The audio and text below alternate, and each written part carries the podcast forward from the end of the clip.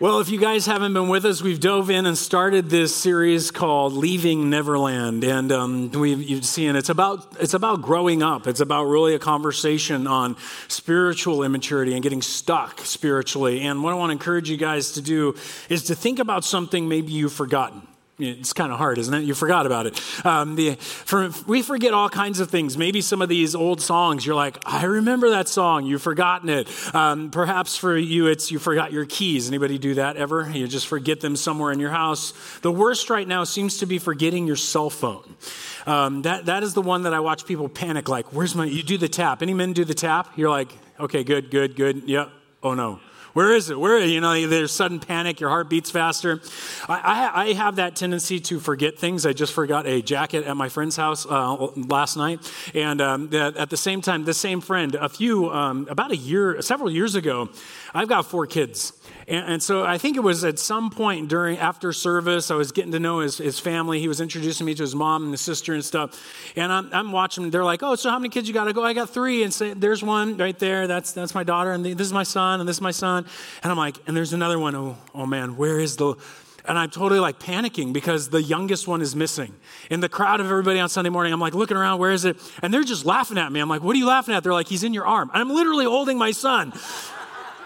I had forgotten him. He's just he's sitting there grinning at me. I'm like, wow, that's bad. So, uh, but you, but but forgetfulness is one of those interesting things. If, if, you know the story of Peter Pan and you've ever ran into and you've seen the plays, Neverland is one of those places you actually forget. In fact, in the book written by um, Mr. Barrie, he says that Peter actually kept people from remembering. He would use the power of Neverland to make them forget. So, because he feared that if they remembered their families, they remembered their parents, they would want to leave Neverland and return to those whom they came from to have a family.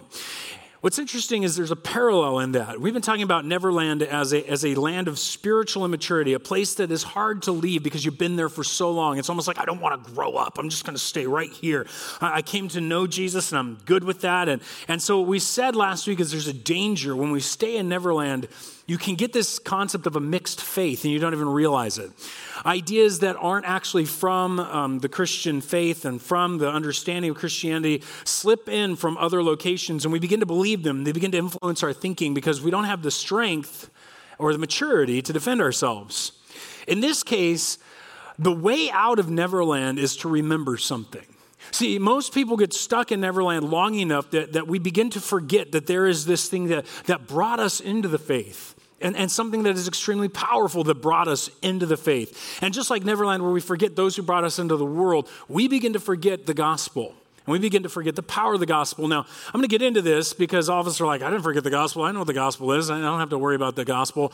But, but hold on, because Paul, in his letter to the Colossians, is going to kind of lay it out in a different way. He's going to lay it out in a manner that I think should uh, challenge us, begin to enlighten us about what it means to really grow and why remembering the gospel to grow is one of the most important things that you and I could do. In fact, if you want, you open up to Colossians chapter 1. If you don't have a Bible, that's all right. We provide Bibles, they're under the seat. So you can grab one right there, slip it out, and you'll find it there on page 983, and the Bible's provided. It's the same version I'm using, so you'll be able to read right along and understand what I'm looking at.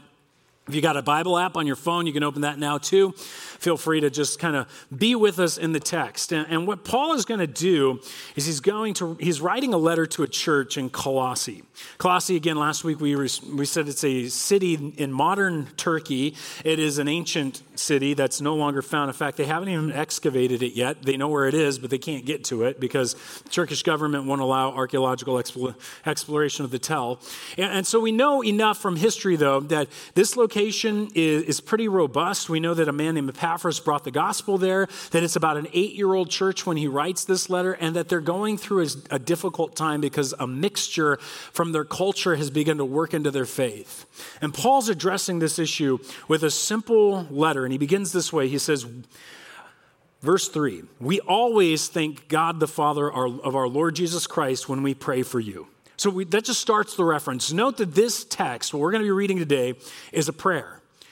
Paul is, in a sense, saying, you know, when we go to pray to God, when we talk to Him, and we think about you, this is what we thank Him for. This is what we remember about you. Why would Paul need to tell them what he remembers about them except that he wants them to remember it? There's something essential about what he's telling them in the text, not just like, hey, look how great I am. I remember you like this when I pray. No, it's a technique. I'm telling you what I remember about you so you'll remember what it is about you.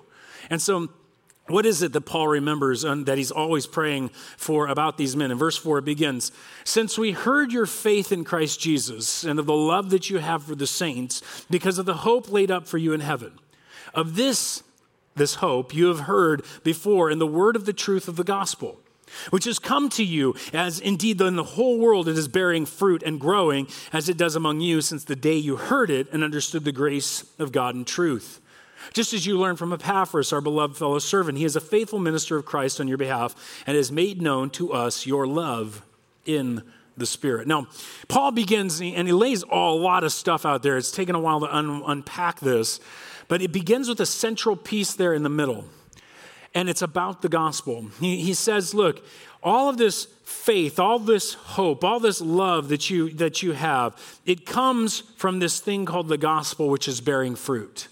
What he wants them to remember is this gospel is powerful. It's, it's bearing fruit. And to be mature, to mature ourselves up, we need to remember that this gospel is powerful because the fastest thing that can happen to us as Christians is as your day goes on, as your life moves forward, the fastest thing that occurs to those of us who are following Jesus is we forget the power of what happened when you first came to your new life.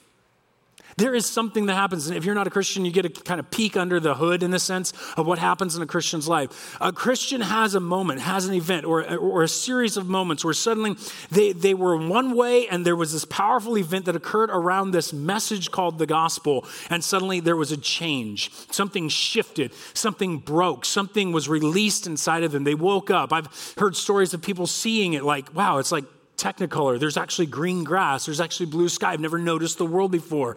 Other people have said it was like I suddenly was aware of my insides and all the mess I was, and yet it was gone. The guilt was gone. The, the shame was gone. The pain was gone. There was this sudden transformation. Paul describes it as, as in this movement later in the book of Colossians. He says, And you who were dead in your trespasses and your uncircumcision of your flesh. And the picture here is somebody who is stuck unmovable. They, they, they're, they're, they're, in a word, as we would call it, addicted, habitually stuck. No matter what they do, no matter how they do it, they try to leave it. In fact, you may not even be aware of it because you're dead. And I'll tell you what, I've seen it time and time again as I talk to different people. They don't even see their own sin, they don't even recognize it in themselves. They're unaware. And he says, You were dead in your trespasses and sins, your, un, your uncircumcision of your flesh. God made you alive together with him, having forgiven us all of our trespasses by canceling the, re, the record of debt that stood against us with its legal demands. This he set aside, nailing it to the cross. This he set aside, nailing to the cross. The picture here is this message of the gospel that humanity found ourselves marred in sin, in rebellion against God, hurting other people, hurting ourselves, and rebelling against God. That's, that's the definition of sin.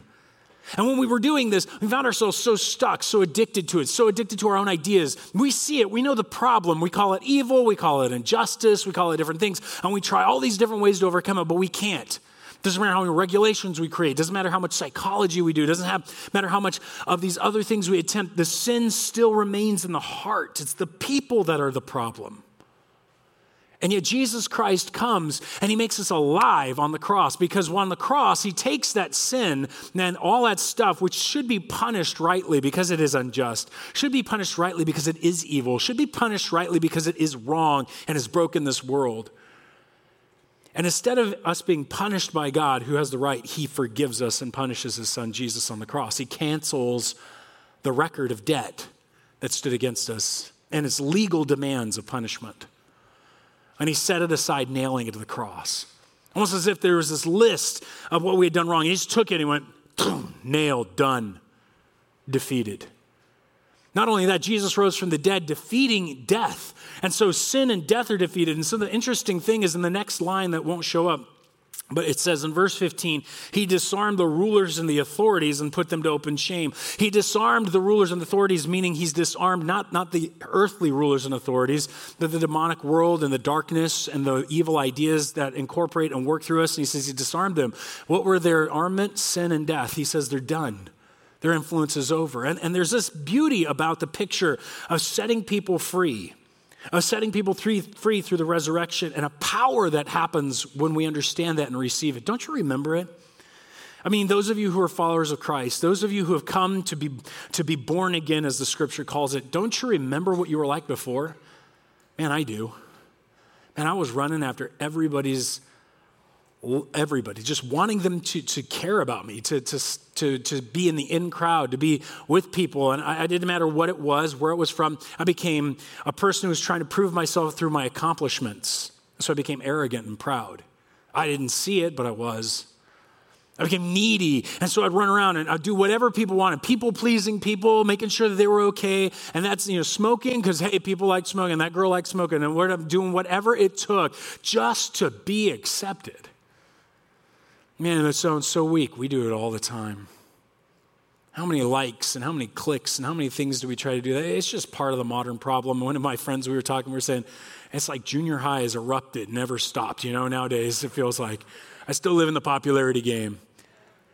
And yet I'm not affected by it because I found that in Jesus Christ, one day there was something that shifted. It was He was on me, He was after me, and then I was awake. Suddenly I realized I didn't need these things. I didn't, I didn't want these things. There was a repentance that occurred in my heart, and I received what Jesus had, and I was different. My family said I was different. My life has been different ever since. The person I am now would never have occurred. I know the person I would have been. I've looked at it. I sat across from it in different kinds of meetings and looked in the eyes of people who I would have been had it not been for Jesus. There's a power that occurred there. What is it for you?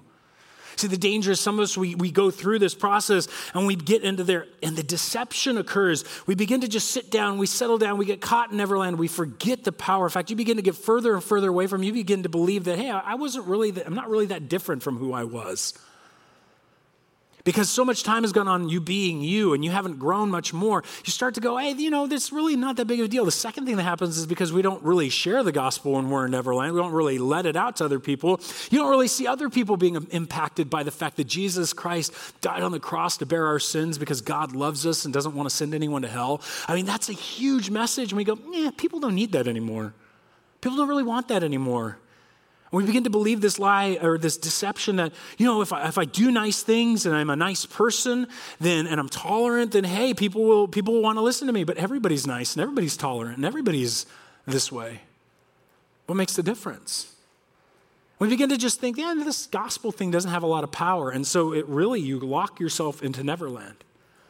Because it's very clear here. He says it, is, it bears fruit. Notice again, he says, beginning at the end of verse 5 of this you have heard before the word of, in the word of truth the gospel which has come to you as indeed in the whole world it is bearing fruit and growing as it also does among you since the day you heard it and first understood the grace of god and truth. And what's interesting is here is that when we remember where we were at when we remember the power we remember hey nobody's beyond hope.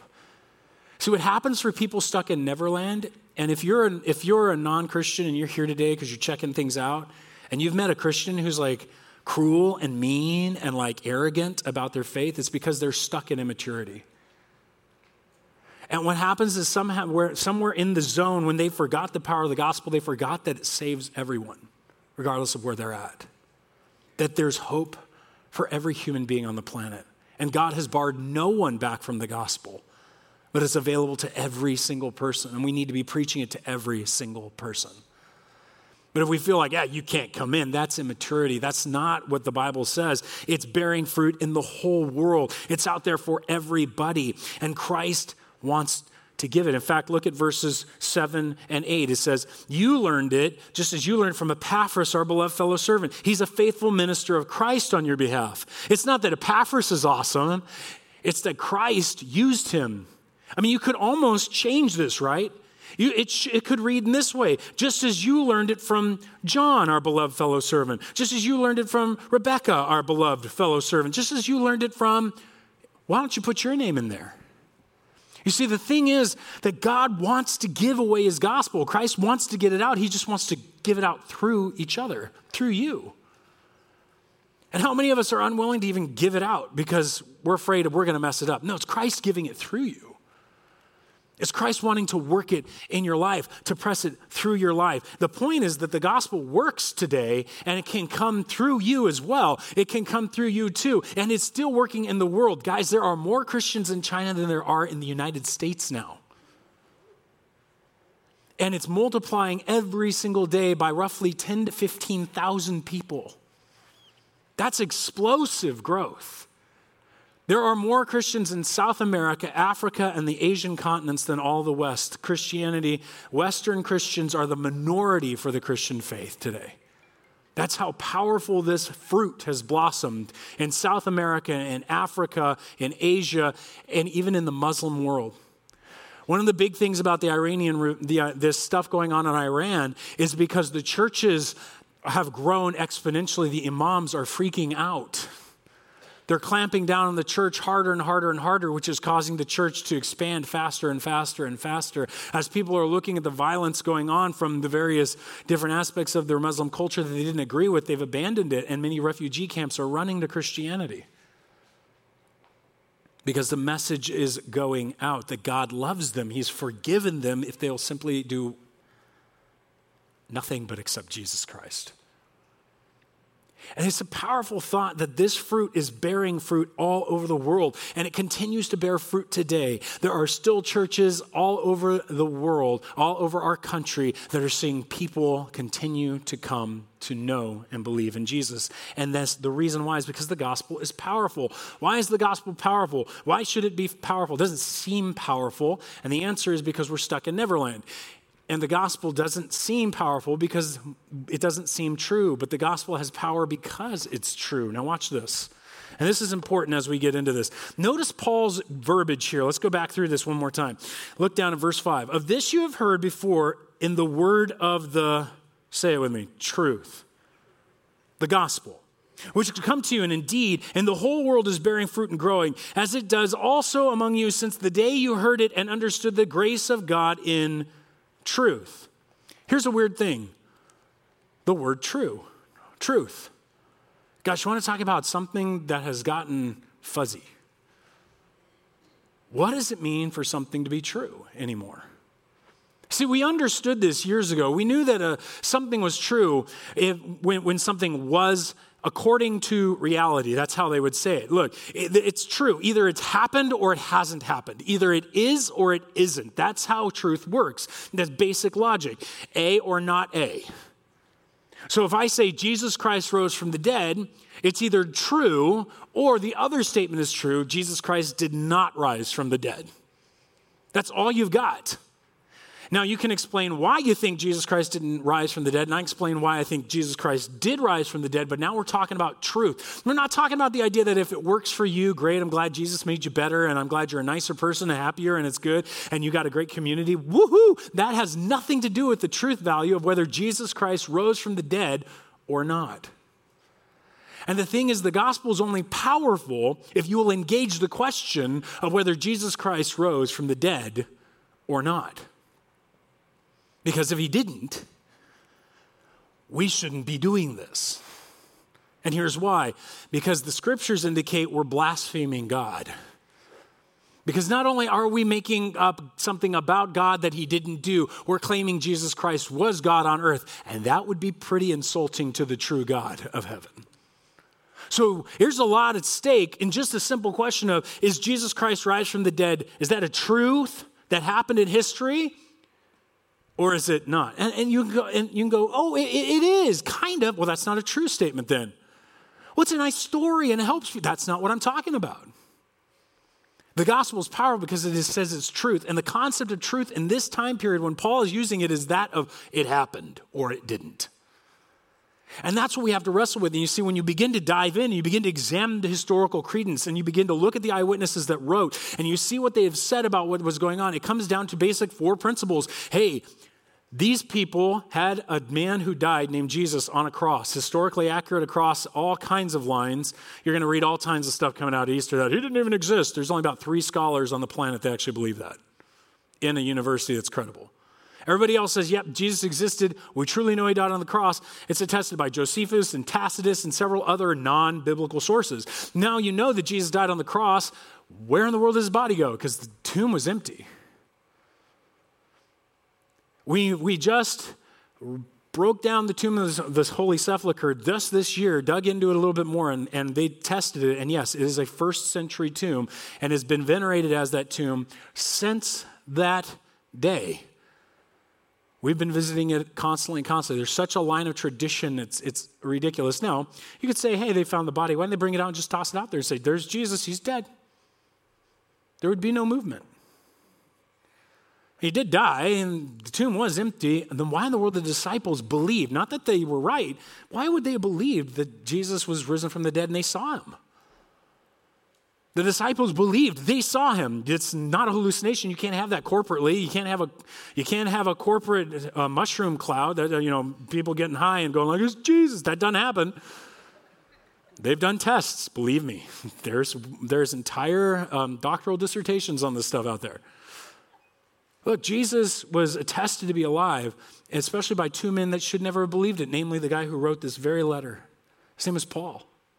Man was a rebel. He was killing Christians. He was a, a zealous, a zealot for Judaism. And when he was about to go arrest Christians, ran into the resurrected Jesus, who knocked him down on the ground, blinded him, and converted him on the spot, and he became the number one promoter of Christianity. Let alone his brother James, who was clearly anti Jesus. Every book that we know of said, I don't believe in my brother. And then suddenly something occurred, and James flipped and became the leader of the Jerusalem church. Something happened. And the only answer we seem to have that fits all the those four basic pieces that the majority, vast majority of scholars agree on is that Jesus rose from the dead. Now, if Jesus rose from the dead, I have a tendency to go with the guy who rose from the dead. And when the guy who rose from the dead says there's a hell, it doesn't matter what I feel about it. Guess what? I don't like the idea. I don't know anybody who likes the idea of hell. If you like the idea of hell, you're probably stuck in Neverland. You're a little immature because it's not a fun idea. The idea of human beings being punished for their sin with the angel, the angelic hosts who have been who have fallen and rebelled is a horrific concept. Just, yes. Horrific, yes. Do I like it? No. Does that make it not true? That has nothing to do with my feelings. Truth has nothing to do, everything that, you, that is true out there, you can have a feeling about, but it doesn't change whether it's true. Same thing with heaven. I may feel like I want everybody to go there, it doesn't change what heaven is. And when I examine my evidence for what heaven is, I go with the guy who rose from the dead. Because if Jesus rose from the dead, and he's not just some random teacher, it's a mystical Jesus. No, this is the Jewish Jesus. He has very clear beliefs about things, and he says, This is how it is. In fact, one of his clear beliefs was, I am God, and I've come to earth because I love you, and I'm here to take your sin from you so you can have a relationship with my Father. And when he says that, the question is do you trust him or do you not? Do you trust the one who rose from the dead or do you not? See, when it's true, suddenly it's powerful. Because if it's true, if it's true that Jesus rose from the dead, then it is true that God is forgiving sins for free just by receiving what Jesus did on the cross. It's not about your church going, it's not about your prayer life, it's not about how nice you are, it's not about how tolerant you are. You could be the worst person in the world and at the end of your life realize how horrible you are. You need Jesus to take your sin because you can't do it. And he lets you in. It's an equal playing field for every human being. How much more just can you get? And this is the beauty of what it is. If it's true, it is powerful because it changes our opinion on what God is doing. And then suddenly you begin to remember this is powerful because this is true. He truly rose from the dead. If he truly rose from the dead, then I'm truly saved. And that means what Jesus said is true, and there's a big hope coming. And so what you find suddenly the gospel produces something else. It produces growth in you. It produces something called fruit. Notice verses three and four, it, uh, and five, sorry, it actually states what those fruits are. Beginning with verse three, it says, We always thank God, the Father of our Lord Jesus Christ, when we pray for you, since we have heard of your faith in Christ Jesus and the love that you have for all the saints. Well, where'd that come from? Because, that term right there at the beginning of verse five is because it comes from the hope laid for you in heaven. The hope gives birth to a faith and a love. How in the world does that work? Well, here's how it works the gospel produces a great hope for heaven, and that great hope for heaven grows you. You see, a, a horror has occurred in, in, in the world. Men once dreamed of what it was to walk in eternity. Men once knew that when they had the presence of God, their lives would be complete, and they would have, they're like a, like a glass meeting its resonance. When the sound came, the glass shakes. Our souls would resonate with God because we're made in His image. There was a satisfaction that would be found in the presence of the Maker. There would be a freedom that was found when sin was burned away, and that righteousness was implanted in our souls, and you are free to live in a world without evil and deceit and disgust and horror that we live with every single day. And there was a hope for that day day when Jesus would return and bring that world to us. But when we sit in Neverland and the gospel gets small and the power of it seems weak, heaven shrinks.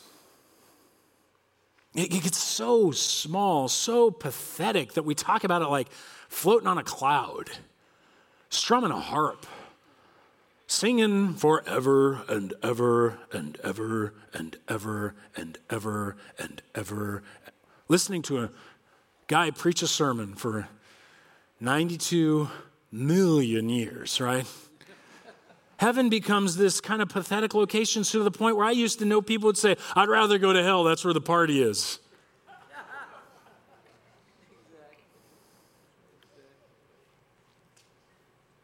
And here's the problem when eternity shrinks, something breaks. Something happens to, the, to, to our focus and to our ability to grow up in this world. When, this, when heaven is small, your hope is small. And so here's what's odd that hope doesn't grow anything. In fact, let me just define hope quickly for you guys, just so you know what I'm talking about when hope, because hope can sound like wish fulfillment. That's not how the Bible uses the word hope. Hope is confident anticipation of God's promises. That's what hope is. I like to put it this way. You got the idea of hoping for Christmas present. You're like, I hope I get this for Christmas. My, my view of hope in the Bible is this it's confident anticipation. I'm confident I'm getting this and I can't wait till it gets here. That kind of hope is actually found when you click on the Amazon click buy, you know, one click. And then somewhere off uh, goes into the cloud, flies into Amazon's database, all this stuff comes up, blip, this order comes up, and this robot goes, grabs this thing, throws it in a box, some guy ties it up, throws it in the mail, and you know with a confident anticipation, your book, your gadget, your whatever you're looking for is on its way. And you can track it. See, that's the promise of God. If Jesus rose from the dead and it's true, then God's promises are true. And when He promises you that He's coming back and He's bringing with Him a redemption in which all of our sin is burned away, all of our injustice is gone, all crying and shame is gone, let's just read it instead. How about that? And I heard a loud voice from the throne saying, Behold, the dwelling of place of God is with man. He will dwell with them and they will be His people, and God Himself will be with them as their God. He will wipe away every tear from their eyes. Death shall be no more. Amen. Neither shall there be mourning, nor crying, nor pain anymore, for the former things have passed away. That's the promise of a hopeful expectation, and, and it's on its delivery path. And the Christian, when they have a big vision of God, not just of being satisfied in God, not just having the beauty of who God is, not just the satisfaction of seeing the creativity where it says pleasures are at his right hand forevermore, that he is the inventor of the pleasures of this world, but that he puts us on a new earth in which the cultural expressions and the beauty of the arts and the wonder of the sciences don't cease, but they continue on and on and on in human exploration as he's implanted it into our hearts for his glory and we enjoy the purpose that we've been made forever and ever and ever. And as heaven grows in your mind, your hope grows as well in an anticipation of that day. Now, If you want more information about heaven, a few years back, we actually did an entire series on the destinations that you go to. And we had it on heaven and on the new earth and on hell. And, we, and I advise you guys to go check those out. It's called uh, Travel Plans, and it, it's a great little series that we did. That it should expand your vision of heaven, I would hope. But as you expand that vision of heaven, it should expand your hope. And here's what happens when it expands hope when, when hope grows, your resilience here grows. In fact, hope makes us faithful to Christ Jesus. It says, We've heard of your faith in Christ. We've heard of your faith. Faith is in two terms it's my trust in God and my resilience in that trust. Those two things go together. And so when I trust, hey guys, there's going to be suffering in this world. Amen? I woke up with hip pain and hasn't gone away for over two weeks. And I'm like, welcome to 40, right? That's kind of like, oh, this is going to be here for a long, long time.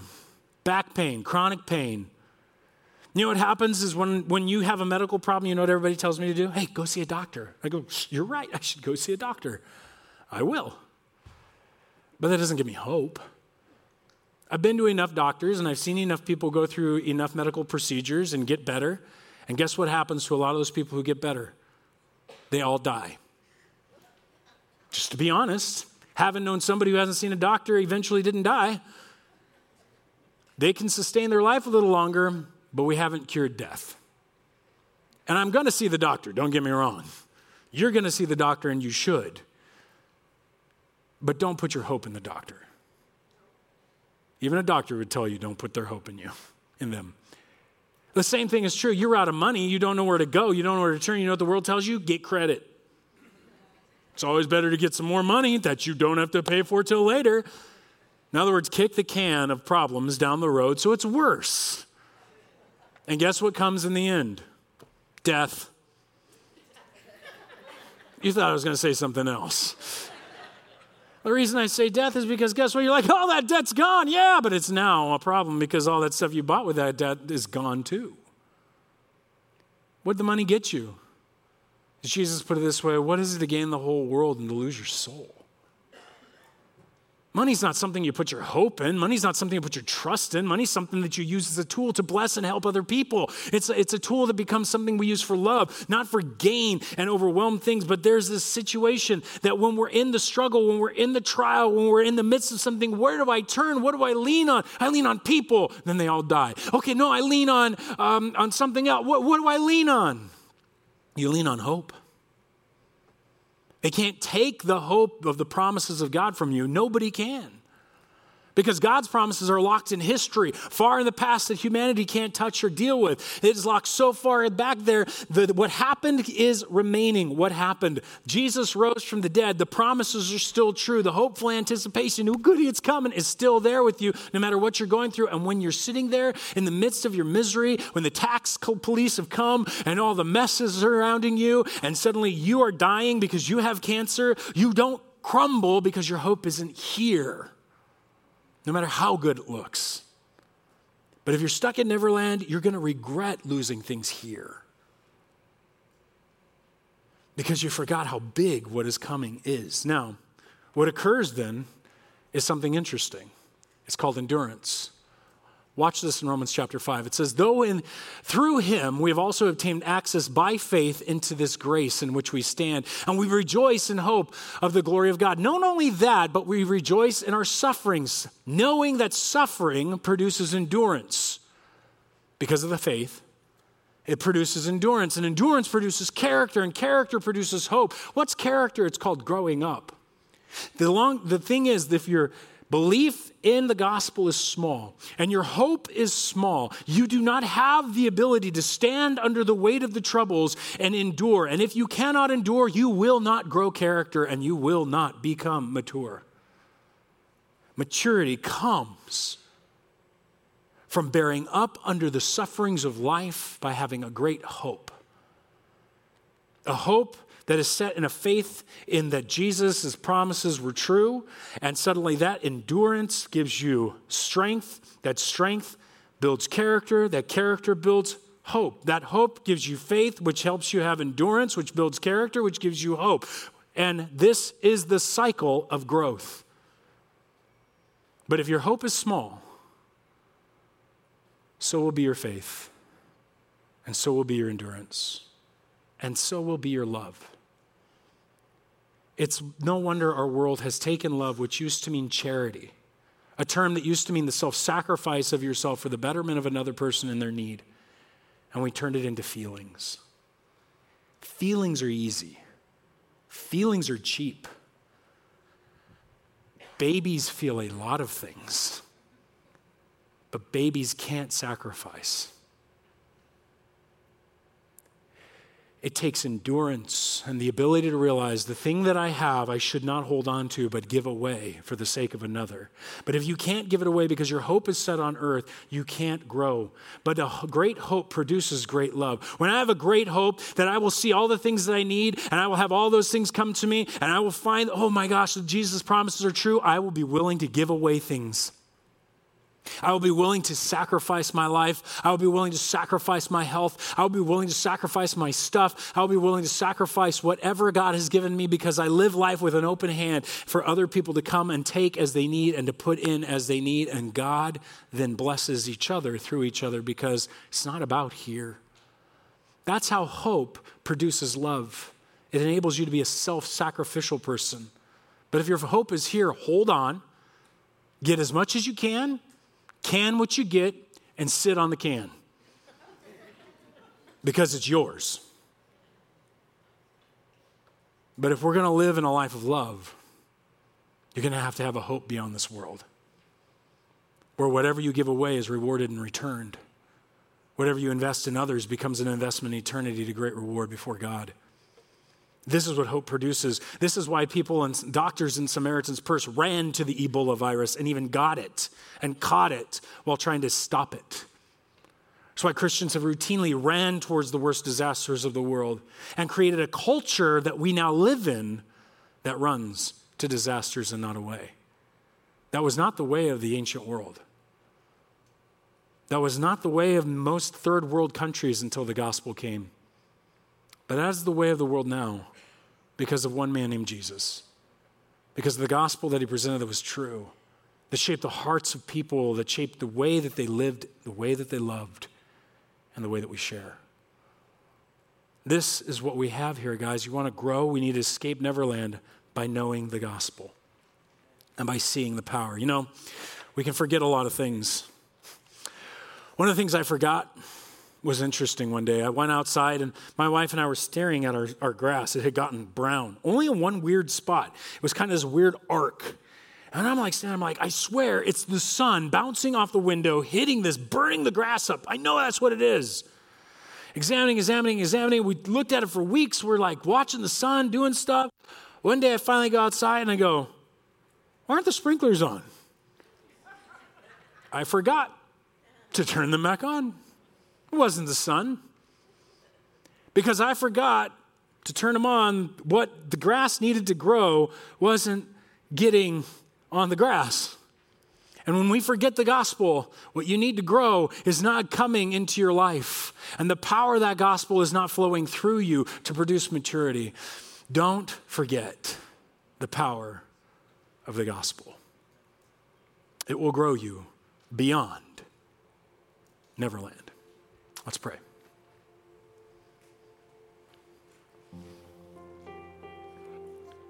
Father, I just want to lift up those in this room who are followers of you right now, and I want to thank you for them and ask that you would help us to remember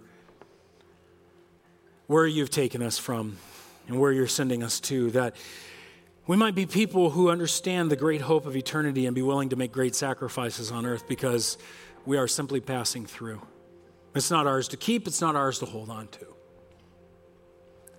But what a great, great, great promise you've given us. May we, may we live in that. But I also want to talk um, to some of you. I'm, I'm, switching over from talking to God to talking to some of you here um, today. Maybe you've come and, and you've, you have not yet wrestled through whether you believe that Jesus Christ rose from the dead. But can I tell you something? God loves you so much. Yes, He became a man, He died on a cross, and He rose from the dead. Why? Because there is a place called hell. I know it's not fun, it's not cool, and it's not enjoyable to talk about.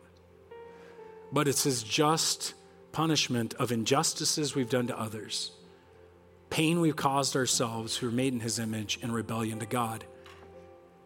And he can't let us into his home in eternity in heaven. And so we wind up in the penal system of eternity. But God doesn't want you there. In fact, the scripture says he doesn't want anyone to die in that way. And so he came and he died on the cross to bear your sins if you will simply do one thing, and that is receive the gift. That's it.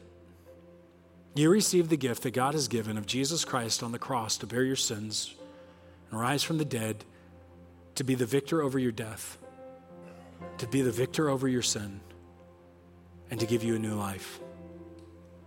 And this is not a matter of what works, this is just a matter of truth, whether it happened or not. And if you, if you believe it happened, then maybe it's time to put your trust in it. I want to give you a chance to put your trust in it today, to trust and receive the gift that God has given you. Right where you are t- tonight, you can just simply turn to God with, and talk to Him on your own. And maybe you'll say something like this if you'd like. You say, God, I want to receive your gift. I'm going to trust you that you've forgiven me of my sins, that you're going to give me access to heaven because of what Jesus did for me. I trust you. And if that's where you are right now and, and you're praying maybe something like that, or, or you've made a decision to receive that, and you're just saying that in your own heart, I'll give you a chance just to let let me and the team know that this, that's what you've done. We, we want to just be able to pray over you and connect with you in some way. And that's you just, here's what you do. You're going to be brave. It's going to be, you're going to be worried about it. Don't be worried about it. But you're just saying, hey, that's me. Just putting your hand up. You're saying, yeah, I received that tonight. As you do that, I'm just going to pray over you. So if that's you today and you made that decision, go ahead. Just let me know. I'd love to pray. God, for the rest of us, then, we're just here. We're here to celebrate what you've given us and the great hope of heaven. Thank you for those who are baptized tonight who, who have um, made that decision to follow you and, and, make it clear. We pray that you would just um, begin to work on us and, and shape us to be those who are used by you to give that message away. And we ask it in Jesus' name.